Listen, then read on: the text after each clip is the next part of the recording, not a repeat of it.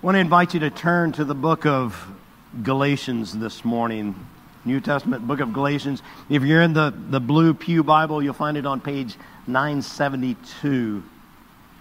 972. You know, I think we're in Galatians, we're beginning the study of a book this morning that has had a tremendous impact upon the course of the church, the bigger church, over the past several hundred years. The, the, the book of Galatians, I believe, has probably, more than any other, been at the heart of sparking this complete change in the direction of the church that took place about 500 years ago. You know what I'm talking about? The Protestant Reformation. And if you know anything about that time, then you'll know that it came about, the Reformation came about largely because the church at that time, which was the, the Roman Catholic Church, but it was the church back in the 1500s, stopped teaching the true gospel. And it was teaching another gospel. It was teaching that a, a person is accepted by God and received into his kingdom on the basis of faith in the Lord Jesus Christ and something else. Faith plus something else. It's, it's trust in Jesus and trust in what he has done for you plus other things together, and you will be saved. One of the, the, the well, the main voice during that time was Martin Luther, who was a priest and a teacher. And he came to see the error in that teaching. He said, That's not what Scripture teaches. And so he, he attacked it urgent, with, with urgency. And, and the result of that, both Martin Luther and many others, was the reformation of the church. The church took a turn. Actually, it was a turn back to the right direction. So that today, the church looks very different from it did from the way that it did back then. And and based on the direction that it was headed we can thank the Lord and we do thank the Lord for that. Now it was the letter to the Galatians that was especially there were other writings as well. Romans was part of it there were others.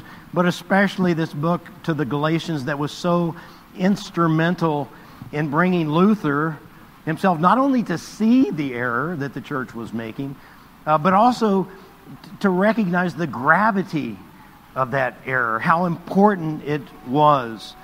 Uh, and the reason that he was able to see it so clearly is that in this book of Galatians, Paul is very directly addressing that same error. The teaching that it's faith in Jesus Christ plus something else, anything else, that combined together bring salvation. That was wrong in the Apostle Paul's day, and he made it clear. That was wrong in Luther's day, and it's also wrong today. Now, it's, it's possible that you may think, well, I'm not, or we're not susceptible to that. There are others out there who may be, but we're not susceptible to that. Maybe you might say, I know the gospel too well. Or you might say, well, I've never really had any tendency towards that. That's where I've got to say, I've got to step in and say, you know, I really do believe that this might be the most prevalent error in our day uh, and yes, I'm talking about not just out there, I'm talking about here within the church, within those who truly profess faith in the Lord Jesus Christ. That we are not immune. The temptation can be so strong to say that yes, Christ did it all. Yet, in a hidden way, deep down inside, we're thinking, yes, he did it all, but I do have to do this and this. And then, then, I'm received, I'm accepted, I can rest. Uh, what I'm looking for this letter to do for us as we go through and as we see how, how Paul attacks this in various ways, and attack it is exactly what he does. but I'm looking for it to reveal in us where and how we might be relying upon something else, something else in addition to our faith in Christ. Now, the question has got to be addressed what's at stake here? Well, Paul said that what's at stake is nothing less than the gospel itself and all that proceeds from it. Luther said the same, and we'll have to say the same as we go through this book. Uh, what we're going to do this morning is to uh, simply look through the, the opening verses of this letter, where Paul answers the common questions that you might find in any introduction letter, even that we might write today. If we're writing it to a number of people, what are we going to say? Uh, we're going to say who it's from, we're going to say who it's going to, and we're going to give some kind of general summary about, uh, about the, the, the, subject or the topic. You know, that's, that's what Paul gives uh, in his intro here who wrote it, who it's to, what it's about but you'll notice also that there's a whole lot more than just that in this intro. He prepares us for this letter and for the, the, the, the, issue that it's addressing. So, again, Galatians chapter 1. I'm going to read just the first five verses, verses 1 to 5. This is God's Word.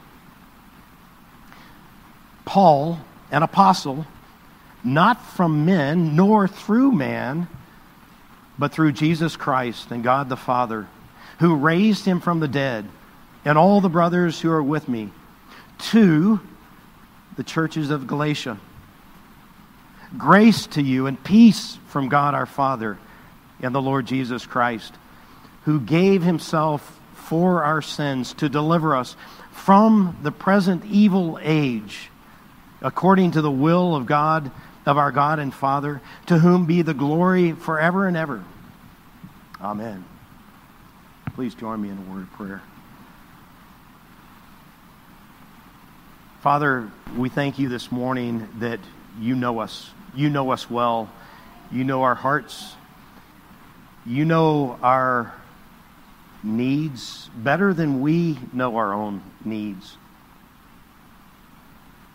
And so, Lord, we call upon you this morning to open up our hearts, to help us to look inside and, and to see, both individually and as a, as a church, to look inside and to see where do we stand in this relationship with you? And where are our struggles? What is it that so often might stand in the way? And for those who know that they don't have a relationship with you. Father, I pray uh, that you would open up hearts and minds to see Christ and to see the need and to see Christ crucified and provided uh, for those who have a great need. And I pray that you would bring your message home. We pray that you would open our ears, open our hearts to see your truth. We thank you in Christ's name. Amen. You know, when I was a I was a pretty young kid. I don't I don't remember the specific time, uh, but I, I, do remember I went to Six Flags over Georgia, uh, with just outside of Atlanta with my family, and it must have been early in my life because I don't remember a whole lot of detail about it. But there are a couple of couple of instances that I do remember. I remember walking along with my family and as is often the case in amusement parks like that, we were walking along probably between uh, roller coaster rides, uh, walking along a path along with a mass of other people.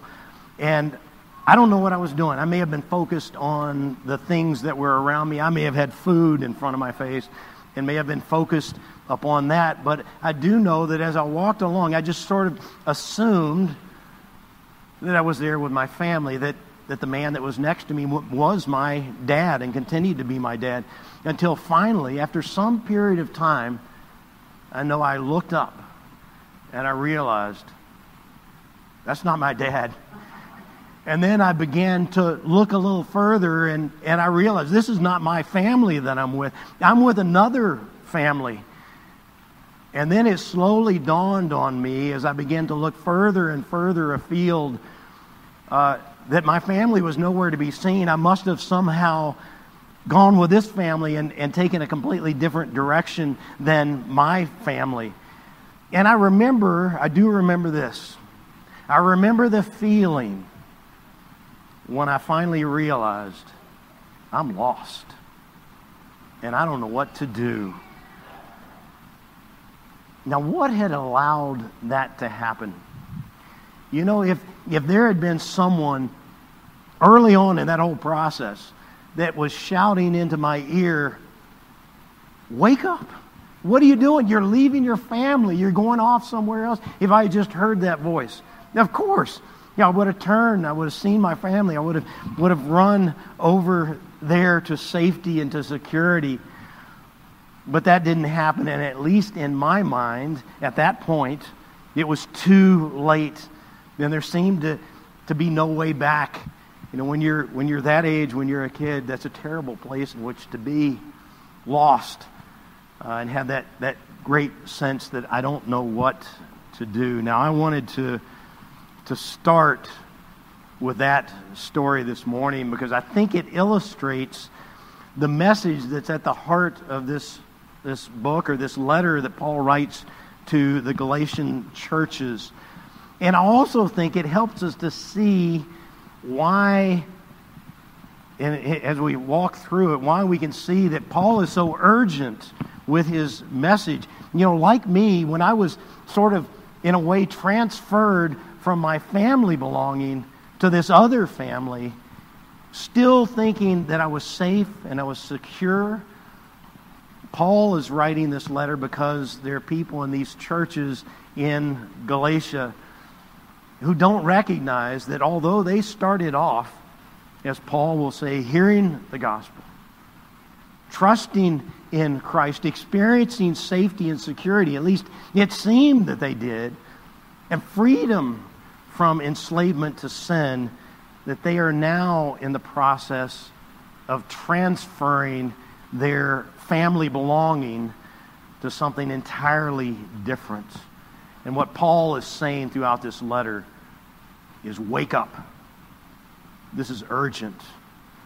And it's especially urgent because you don't realize it and you don't recognize the ramifications because you're going in the wrong direction. You know, Paul is going to set the whole tone for this, this letter, not in the part that we're looking at this morning, but actually next week, right there at the beginning, verse 6, where we'll begin in his words there when he says, I am astonished at what you are doing you know, later in, in chapter 3, it comes, it comes across again. He says, Oh, foolish Galatians, who has bewitched you? You know, are you really so foolish? All of this because they had been hoodwinked into not trusting in Christ and Him alone for their salvation but looking to something else, looking to another work of man, adding in something to what Christ has done. And the reason that Paul is so insistent and so strident in this letter, more so, I, I think, than in anything else that he writes as, a, as an entire letter, is because the consequences of continuing in and on this path are so uh, severe total and complete loss. And here, here's the way that Paul introduces this letter in the first, first five verses that we just read. Uh, he's saying, I want you to think back.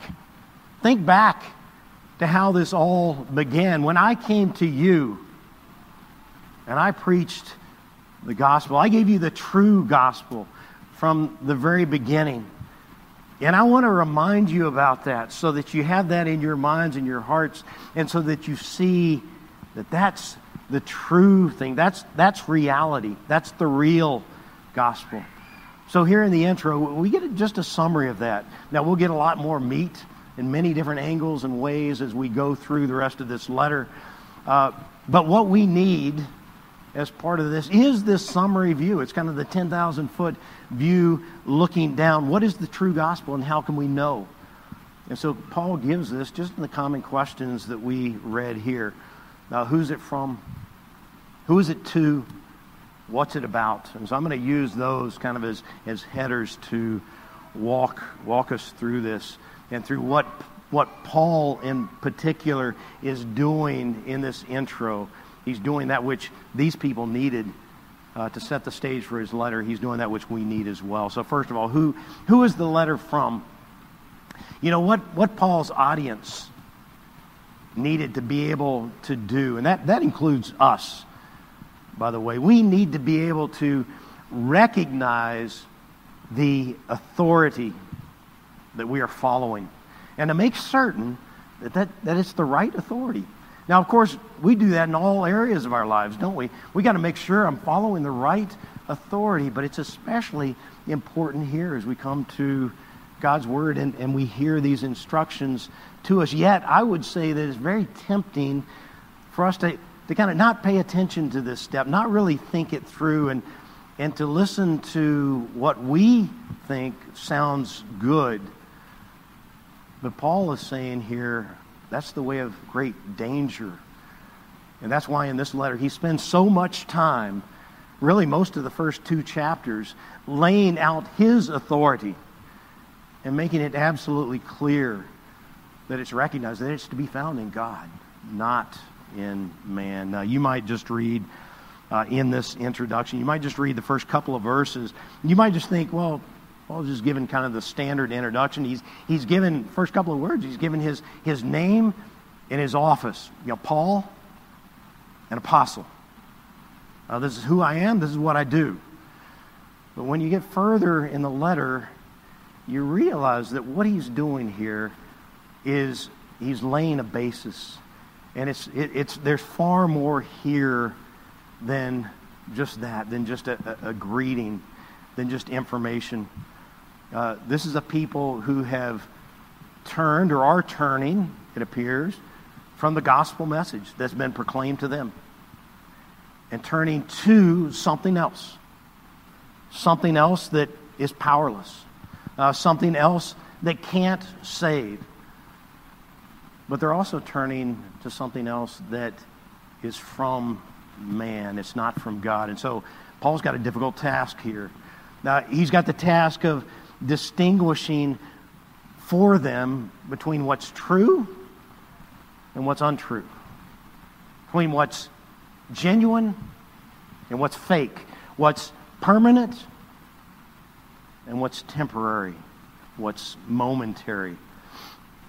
And so he identifies the source of each message, and he says here, Paul, an apostle, not from men, nor through man, but through Jesus Christ and God the Father, who raised him from the dead. Notice that, that last phrase just thrown in there. Who raised him from the dead. What's he pointing back to? The resurrection. Right? Why would he point to the resurrection? power. There's power unlike any other power in that message, the resurrection. And so he's using that to say, this is where the message that I brought to you comes from. You see what he's saying here? He's saying, when I speak, I, Paul, when I speak as an apostle, it's not man's message but it's God's message.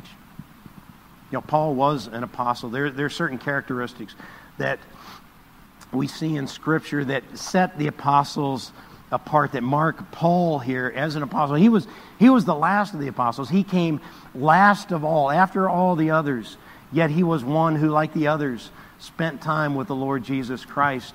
Uh, and he is, and we see this out of Scripture, he is one of the men that was authorized by Christ Himself to speak authoritatively for Him.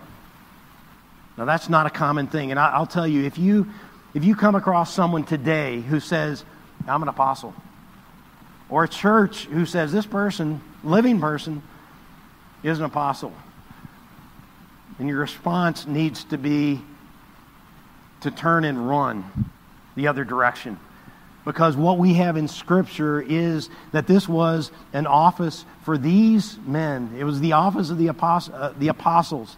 They were able to authoritatively, and we have it in Scripture, to speak for Christ. In other words, Paul here, he, he spoke as Christ himself. This, this is from him. And that's exactly what Paul is saying here. This is God's word. Uh, this is not my word. This is not man's word. This, this is God's gospel. And that should mean that it has a particular appeal for us. It should mean that we're drawn to it. Now, and we want to hear from it. We want to analyze it. We want to understand it, kind of take it apart. You remember book of, uh, book of Acts? Who am I thinking about? Who did this and was commended because of it? Remember the Bereans? Uh, they were told that they, they took Scripture as God's Word, and they, and, and they made sure when, when Paul and the others are speaking, they, they bounced what they were saying against Scripture. Of course, what they had mainly was the Old Testament, but they bounced it against Scripture to make sure that this cohered. That's, that's what we, we are called to do. And anything that comes from any other source, we can't take it in the same way. Uh, so notice what Paul is doing here. If the people in these churches are Christian, if they're believers, if they're indwelt by the Holy Spirit, then as a consequence, this argument that Paul is making is going to carry tremendous weight. Uh, you know, they'd be telling themselves inside, I know my own heart. I know my sinfulness. I know the sinfulness of, of man. I know what man is like. And therefore, I know that I can't ultimately listen to man's voice. I must have God's voice. I can't entrust myself to man. You know, I can, I can listen to things that people say. I can even get advice or counsel that's valuable from other people, and I am to do that. But I can't finally entrust myself to them. No, what I want, what I must have is God's message, His word, His gospel. Now, someone might say, well, how do we know here that Paul is telling the truth about this? Sort of the, the chicken and the egg problem. Uh, what, what comes first? Well, first remember what I said that uh, as an apostle, Paul is speaking for Jesus Christ. He's speaking for the good shepherd. In, uh, in John chapter 10, one of the clearest places we, we see this, Jesus says this. This is John chapter 10, verse 4. When he has brought out all of his own, he's talking about the good shepherd here. Ultimately, he's talking about himself. When he has brought out all his own, he goes before them, and the sheep follow him, for they know his voice. A stranger they will not follow, but they will flee from him for they do not know the voice of strangers. That's very valuable. If you are one of His, you are able to hear His voice. Now, you may be drawn astray by other voices at times, but the great comfort is there that when you hear His voice, you'll respond and you'll follow. Just imagine if, when I got lost in that in that park at Six Flags, if I had heard my dad's voice calling out to me, I knew his voice. What would I have done? I would have come running. I would have gathered together with him because I knew his voice. You know, that's what Paul is counting on here. He's counting that his admonition will get through because they will hear his voice. Not Paul's voice, but Jesus' voice. And they will take heed and follow. And that's what should be true for us as well and will be true if we're in that place of knowing the Lord, having heard the gospel, having responded, rested by faith in Christ. And yet, we're susceptible to going astray, but we can still hear His voice that draws us back, that calls us back. You know, this isn't just something that's helpful to us. This is something that's critical because it's answering that question Am I standing upon the true gospel? Or have I started to follow and rely upon something else? You can ask yourself, do I hear the shepherd's voice? So, first, who's the letter from? Second, who's the letter to? Now, this seems to be pretty straightforward uh, because right at the end of verse, verse 2, Paul says, To the churches of Galatia. So we know, therefore, that Paul is writing this letter to those who are profess, professing believers uh, in certain churches in a certain region that's called Galatia. It's part of what is Turkey today. Uh, I'll say a few words uh, more about that in a moment. But we also need to see, out of the bigger context of this letter, uh, the main thing, I think, that characterizes this people, those who he's writing to, the churches of Galatia, and it's the very thing that has Paul so upset here, and that is this that although they had heard and received when he preached it, the gospel of grace. They had received it by faith, at least seemingly. Now they're struggling with going back. They're beginning, it seems, to go back to where they were before. This is one of the things that can make the Christian life such a challenge I think not only for new believers, but also for more mature believers, uh, that we can be drawn back. Uh, we had lived much of our lives, came to faith at some point, each of us different places in our lives. Uh, yet, we had been so ingrained in thinking in a certain way and in relying upon something in particular. It can be so easy for us to begin to fall back, to go back to those things. And, and, and, I'll just mention here before we get into it that sounds like a hopeless situation. It's not. Uh, it's not at all. There's, there's great hope and joy in this letter as we go through it. Yet, it's very serious at the same time.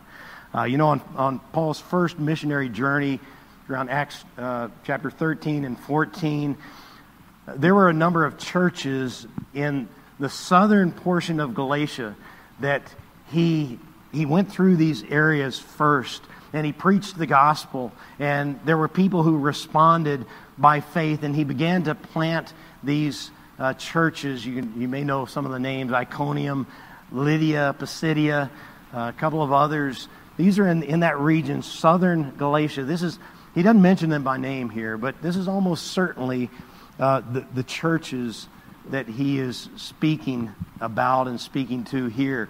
Um, and, and they had, if you, if you got that timeline, I, uh, if you look through that timeline that, uh, Pat, that uh, Steve passed out to some, um, it shows that from that time that they heard the gospel and they responded, and, and Paul planted these churches until Paul writes this letter, some time passed by.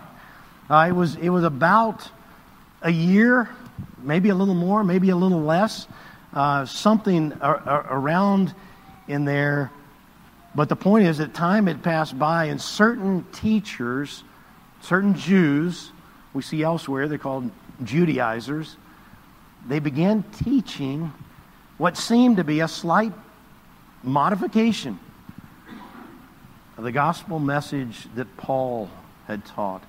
And they said, Yes, you're, you're accepted by God by trusting in Christ because of what He's done. But there's something else that you need to do. You need to become like a Jew. Uh, just, you must get circumcised. You, you got to do a couple of other things related to that, and you'll be good. The problem was that this appealed to the people. And they began to think, you know what? That, that sounds right. You know, we need to do things in this life to earn that which is, is valuable. And so, in order to, for me to be pleasing to God, and I need to do these things. That's who this letter is written to. It's written to a people who seemed to want to go back.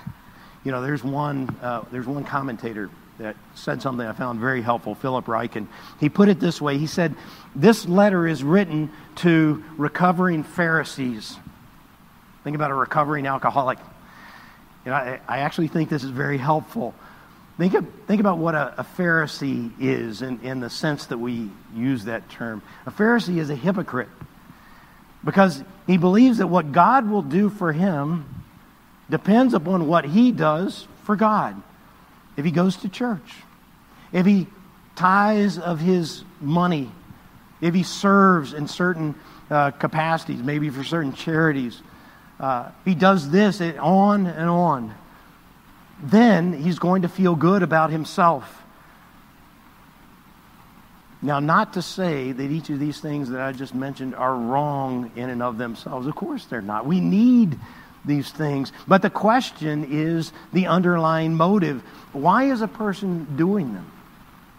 Are they doing them out of a, out of a love for Christ, out of a knowledge of Christ, out of obedience to Him, a desire to live joyfully in His kingdom? Or are they doing, doing them out of a desire for self righteousness, to, to build oneself up uh, so that they themselves begin to feel better about themselves because I've done this and this and this and, and earned my place.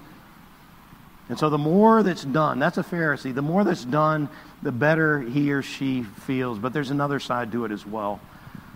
There can also be a tremendous weight there because in truth, you can never do enough. How can you please the Almighty God, especially when you come to see and to know His law? And if you really begin to see your failures, and begin to, to recognize your unworthiness, and you know your shame, and you know your guilt, then you begin to experience a weight of guilt that can crush a person. That's the other side of Pharisaism, the ugly side. Now, maybe you've known that feeling, one feeling or the other, or both. Maybe you've known that crushing weight, that sense of unworthiness.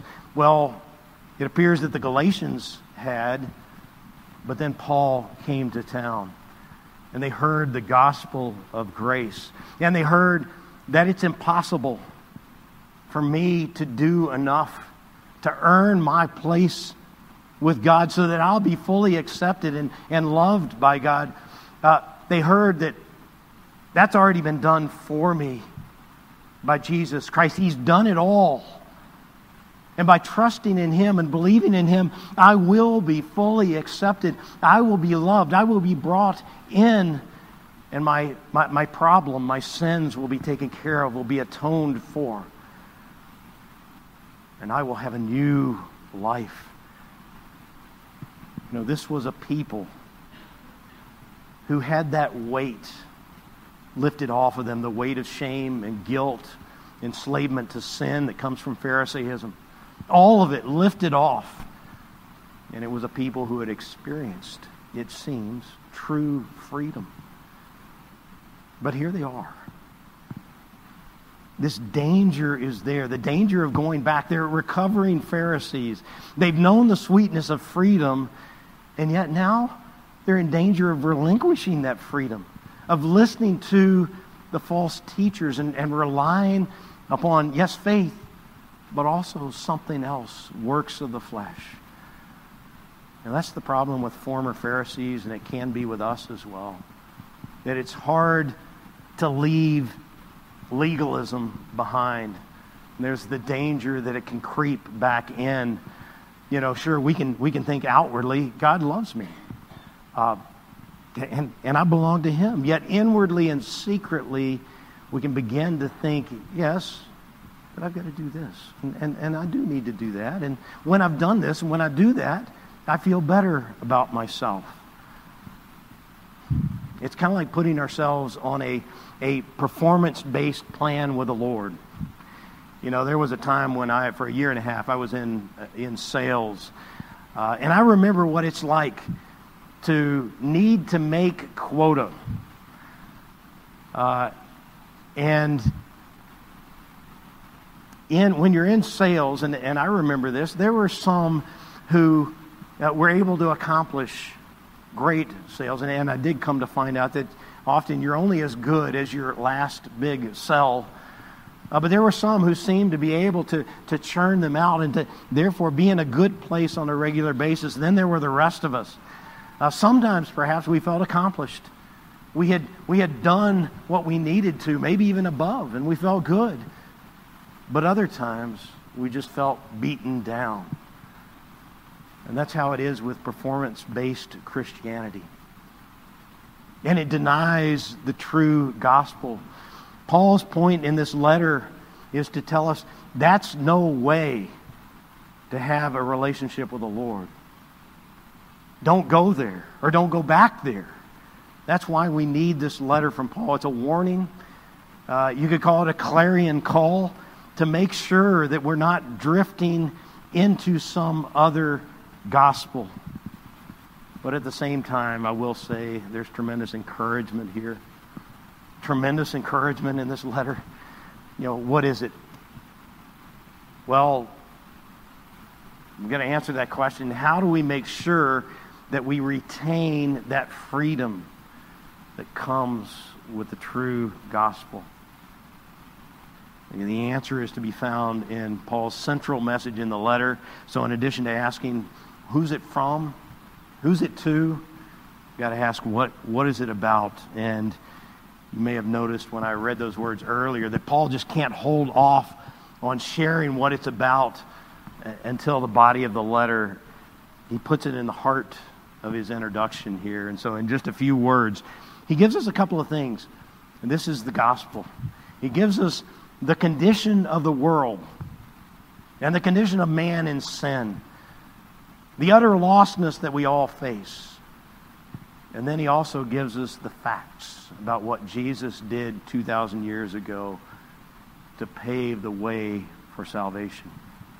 Now look again at, at, uh, at verse 3. Grace to you and peace from God our Father and the Lord Jesus Christ, who gave himself for our sins to deliver us from the present evil age according to the will of our God and Father. So Christ gave himself. Why? To deliver us from the present evil age. Is that how you describe the world in which we live? The condition of the times in which we live? The present evil age? Well, that is how the Bible describes it. We're bound up in it because not only is it out there, but it's also right here. It includes us, it includes our hearts. And especially, that's what the Bible's dealing with. Now, the world doesn't want to acknowledge this, but the true gospel always acknowledges this that this is the condition.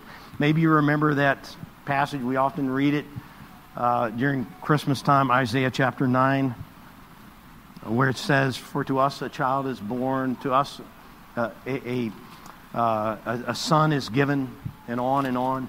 Well, the way that begins, that chapter begins, is this way. Of course, that's pointing to Christ. But here's how it begins The people who walked in darkness have seen a great light. Those who dwelt in a land of deep darkness, on them light has shone. You know, the light shines. That's the gospel, right? That's the good news. But it shines out of the darkness. And that must be recognized. That is the present evil age in which we live. Now, why is that so important? Why does Paul choose to emphasize that here? Because that's the beginning point. We need to know our inability.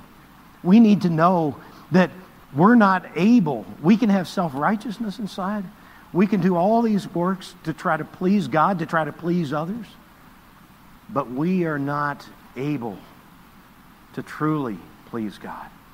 And if we continue on that path, we will continue to be a part of that darkness. That's, this, is, this is given here so that we'll, we'll recognize that all of our own works are, as Isaiah says, are filthy rags you know, when we hear the gospel, we've got to, we, we've got to hear and know there is nothing that I can do. There is nothing that I can contribute to my salvation. Nothing. And if we try to contribute, then what are we doing? We're relying upon something other than Christ and Christ alone. God's grace is a free gift, and it's got to remain free when we contribute our own works, our own achievements, our gifts, our abilities, and that's what we're relying upon, the weight remains upon us. And so, what does Paul say here? He says, turn back from that. Turn back from your own works. Rely upon Christ's work and his work alone. Trust in this. What does he say? He says, the Lord Jesus Christ who gave himself for our sins to deliver us. Who gave himself for our sins. This is the heart of what Paul wants to communicate. You and I need to hear this is the gospel that Christ has given himself for you and for me. Why? Because of our sins that must be taken care of. This is the good news. This is that which we never could have done ourselves. This is that which we desperately need. He took our sin, the very thing that condemns us, and He nailed it to the tree. And what did He say? You're free now. You're free to walk together with me. You're free to know me. You know, as we go through the book of Galatians, like we do with any book, we want to look for those theme verses that kind of capture the heart of the, the whole book. I'm going to give a couple of them here. Uh, one of those, and you can, you can mark this down. Uh, you can mark it to, to memorize if you don't have it memorized. Galatians 2.20. It's this. You know, it's repeating what Paul has already said, right? I have been crucified with Christ. It is no longer I who live, but Christ who lives in me. I've given up of my own self. I've given up of my own works, my own achievements. I've given up of it all. I've been crucified with Christ, and it is no longer I who live, but Christ who lives in me. And the life I now live in the flesh, I live by faith in the Son of God, who loved me and who gave himself for me. You know, that's at the heart of this gospel. To give up that which we had relied upon and uh, had made our identity upon, and to take on Christ and to take on Him alone. Now, what's the result of that? This is another key verse. What's the result of doing that? What happens to the weight? What happens to the shame? What happens to the guilt? What happens to the enslavement to sin? That continued on and on and on in our lives. Well, that's another theme that Paul has. If you want to look a little bit further, look at chapter 5, verse 1. This is another theme verse that I'd, I'd recommend marking down, maybe memorizing. For freedom, Christ has set us free. Stand firm, therefore, and do not submit again to a yoke of slavery. You know, there's, there's a beautiful message in those words that as we come to know Christ initially, there is freedom. The danger that Paul's pointing out in this letter is that we can, as recovering Pharisees, we can fall back into those ways again. But he says, no, the gospel is not for one time. The gospel goes on and on and on. Look to Christ, trust in Christ, find your entire worth in Christ. Follow him, walk in his ways, and you will have freedom, tr- true freedom. For freedom, Christ has set us free. What good news. And so as we go through this letter of Galatians, you know, Paul is he's giving us a, a message that we need, perhaps many of us here, as recovering Pharisees. We need to hear don't go back. The gospel continues. Trust in Christ, and you will experience true freedom. You will experience the purpose that God has set forth for you, the true gospel is for all time. Please join me in prayer. Father, we thank you for the beauty of that message that you give to us out of this book. Father, we thank you that you don't leave us to continue in our own ways. We thank you that, that once we have truly professed faith in Christ and it's, it's genuine, it's from the heart, that we will not remain in those ways any longer. We may fall back for a time, it seems here that these people have. But thank you, Lord, that by looking to you and trusting in you, uh, we will experience Christ in this life, experience all the benefits of the gospel in this life, be used of you in this life, and at the, the same time have that great hope set before us uh, the hope of glory. We thank you for this, your word. We thank you for the ways that you work in us. We pray this in Christ's name. Amen.